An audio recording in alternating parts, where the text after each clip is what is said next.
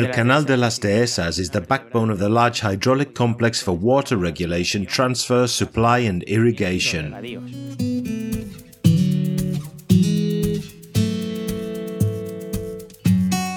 Tourism in Madrigalejo. Smart tourist signs in audio format. Pasture Canal.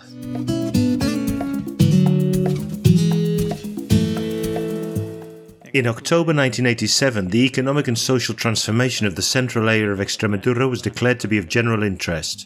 The idea began to take shape in 1991, the year in which the preliminary project for works to install the pipe network on the plots was drawn up. In 1995, it was configured definitively 13 sectors and 13,800 hectares spread over 10 municipal areas. Acedera, Casas de Don Pedro, Don Benito, Navalvillar de Pela, Pueblo de Alcocer, Orellana la Vieja, Orellana de la Sierra, and Villanueva de la Serena in the province of Badajoz, and Logrosan and Madrigalejo in the Cáceres province. In the first phase, an infrastructure of 103 kilometers of canal was built, which could be used to irrigate around 11,000 hectares of land.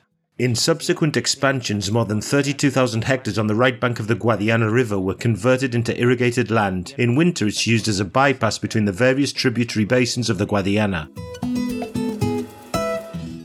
The canal starts at the Puerto Peña or Garcia Sola reservoir, one of the most beautiful in Spain, a dam that creates a labyrinth of mountains and lakes that's hard to imagine.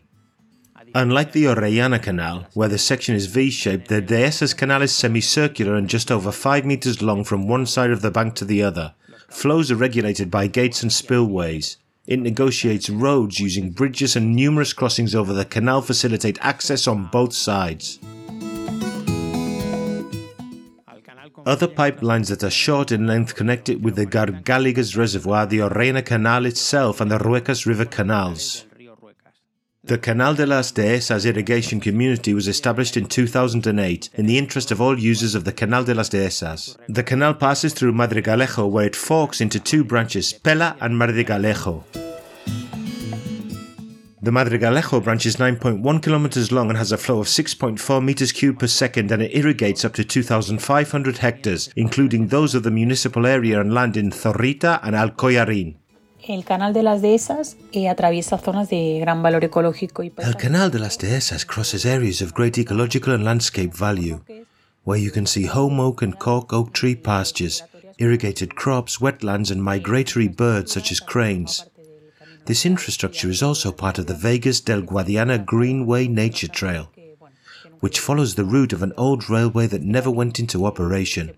This path can be traveled by bicycle or on foot to the different towns and places that are along the canal, such as the Madrigalejo station.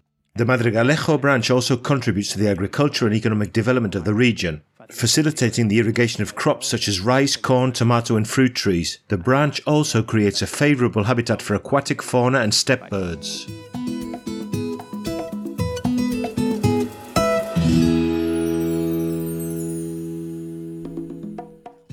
A production for Radio Viajera, financed within the framework of the Project for the Development of Smart Villages of the Government of Extremadura and the European Union, with the support of the Madrigalejo Town Council.